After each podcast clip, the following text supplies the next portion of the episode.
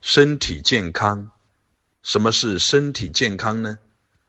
无论是有知有觉还是无知无觉，都会以一定的标准来感受、判断身体的状态。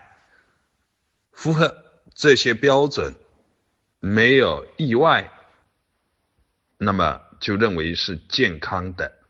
如果有不符合、有意外、有不满意，就叫做不健康。健康是因缘和合，依赖于感受、判断，依赖于衡量的标准。标准的内容至少可以分成两大类。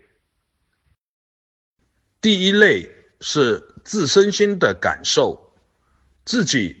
感受自己身体的运行是否如常、顺畅、自如，或者有些变化、有些意外，也在可忍受的范围之内。这种判断不需要数字化，而只是性质上的判断，判断是与否。这是内在的标准和内在的判断。另一大类是外在的标准、外在的判断，在自身心之外确立各种分析、各种数据所构成的判断。这些判断是。依赖于探测手段、分析理论以及其他的操作者的状态而形成内在的判断、外在的判断，因缘和合构成了。